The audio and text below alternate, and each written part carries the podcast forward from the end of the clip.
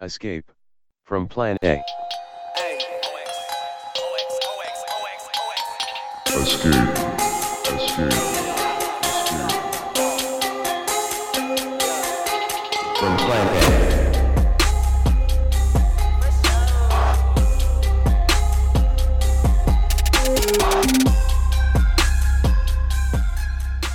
so I so part of you know part of my part of my thing against Disney right now is I feel like if by reviving these old really problematic uh classics the princess movies right? This time th- I mean they're really getting away with this whole uh, like diversity and inclusion bit that they're doing with this with these stories.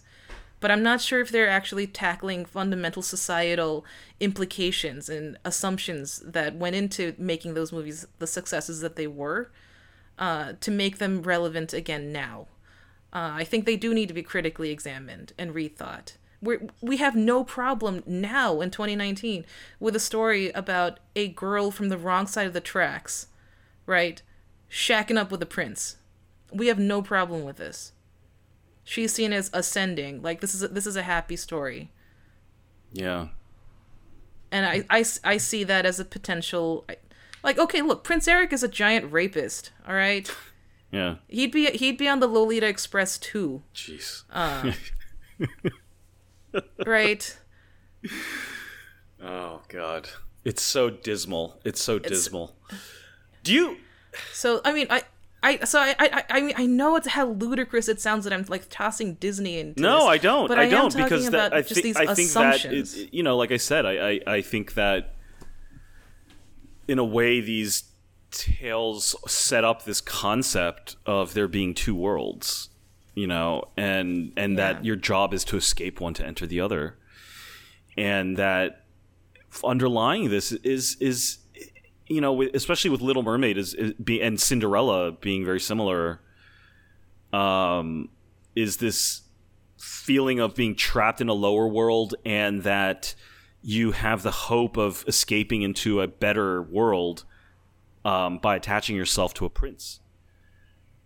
And yeah. the real life, you know, and the, the thing is that real life mirrors the and it, maybe this is why these stories resonate is that real life does mirror these stories to the extent that we're talking about the existence of two worlds one being magnificent the other being just you know nothing but suffering um, and and indignities and that that actually matches the real world. That part matches but that prince that saves you in the real world that that doesn't exist but he is sure Yeah. damn aware of the stories that are told about people like him. Yeah, there's so much cover for these guys. Because of the because of their wealth, their power, their position in society, and the fact that we don't challenge that power. We take them at their word uh, on the outside.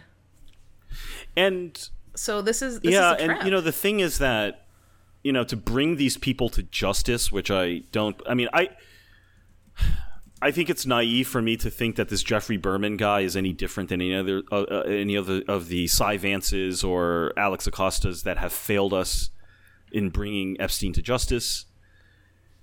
But Acosta is a sec, you know labor secretary, and and uh, Cy Vance is a you know bigwig in, in Manhattan, and uh, Geoffrey Berman is uh, you know he's got a fucking bright future ahead of him, I'm sure. That it, it, it kind of takes members of that class to bring justice, right? Like you have to, it's it's it's it's a fight among titans, and Yeah, you know what I that's mean. true. And in a way, I almost feel like what we're watching here is some sort of like inside baseball, like inside politics, like court intrigue of the Titans. Mm. And we can mistake that for justice sometimes through that, you know, enemy of my enemy thing. And so if you hate Epstein, you're going to love the guy that's going after him.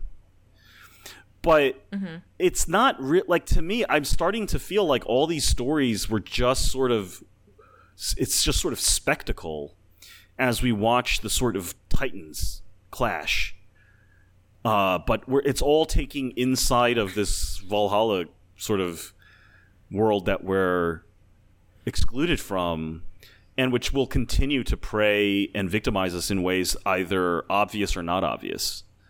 You know, and in this case, Epstein, I think it was just too obvious, and he's become a problem for the rest of the rest of them. You know, he's threatening to take a lot of other people down with him. In fact, Epstein's biggest crime Wait, Hmm? was he? Was he? Uh, you said he's threatening to take down a lot of people with. Was he causing trouble for for people Uh, he- prior to this arrest? no- nothing that has come out yet in public, but it seems that he was keeping Okay. books. Like there's this whole side story about like his butler having um taken that black book Oh, with like yeah. all the names of people that had come through on the and he would like label massage like certain names as massage and you know people that had come on his private jet people had visited him at little st james um, and you know like big big names are in there prince andrew clinton's bill clinton's on there Yeah. you know etc like lu- luminaries and I remember that. That guy ended up serving longer um, for concealing that book from yeah, authorities. in an actual sentence. Like he had to actually be in Yeah. prison the whole time, you know, like or jail, like eighteen months, whereas Yeah. he served thirteen and wasn't even there. And uh, you know, I think that there is um, a sense that Epstein is a bit of a blackmailer, and that might be, you know, people are theorizing that that might be the secret to his meteoric rise was that he was um, an excellent blackmailer. Um, That was a question Mm-hmm. that I had. Like, it never was in doing my research. Not that it, was that intensive. It was just a a lot Yeah. of googling. Um, but it never really was clear to me whether uh, he got like the chicken and egg right wasn't wasn't really resolved for me. Whether he got rich and then and then started his sprees, or were or was the pedophilia and the blackmail part of that rise to the top? Like, did he just did he have dirt on people and they I made mean, him I, I suspect I, I suspect both. I mean, I suspect it's a it's it's a snowball effect where you know his crimes sort of you know in it, it was a it was a vicious cycle where like his crimes brought in you know more and more conspirators which created a larger and larger blackmail network or something you know? And i think that's what keeps these pedo rings self-sustaining is this huge amount of like blackmail that everyone has on each other you know? And um it it, it just seems like i mean where am i going with this? I i just feel like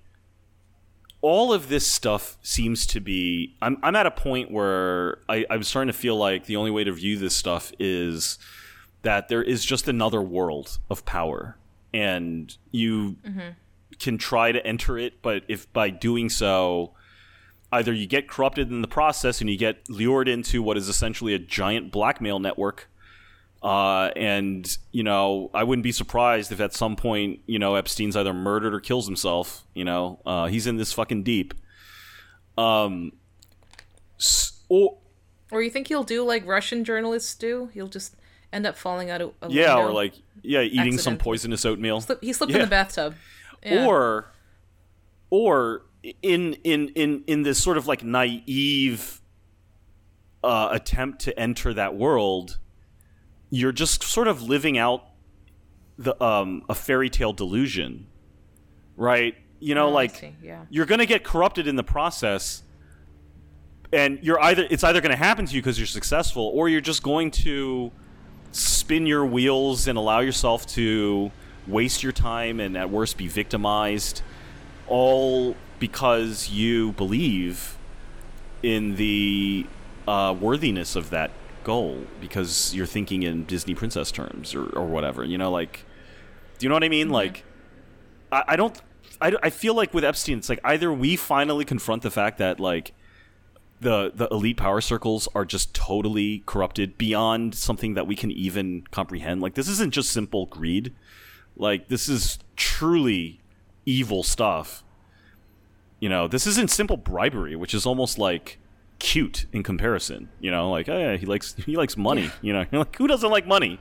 Yeah. Who doesn't like money? We're talking about you know a guy who likes raping girls from broken homes and the willingness of Yeah. his ridiculously, you know, his ridiculously esteemed Rolodex of people who either knew or intentionally kept themselves from knowing what they should not know. You know, Right. it's just really fucking disturbing.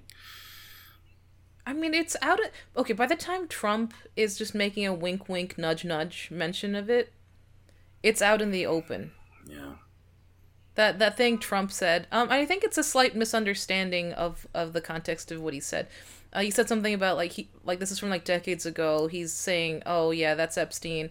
Uh, he likes beautiful women as much as I do. A little on the young Yeah. side." Yeah. Uh, I have right. no idea what the context was, Um, but I, I could see that optimistically as him trying to knock him down a notch. Or it could yeah, very I, well be Trump really actually is like Epstein likes the young girls. What are you going to do? He's a bro, you know? Like, I don't know. Who knows? Yeah. But that to me says Trump's.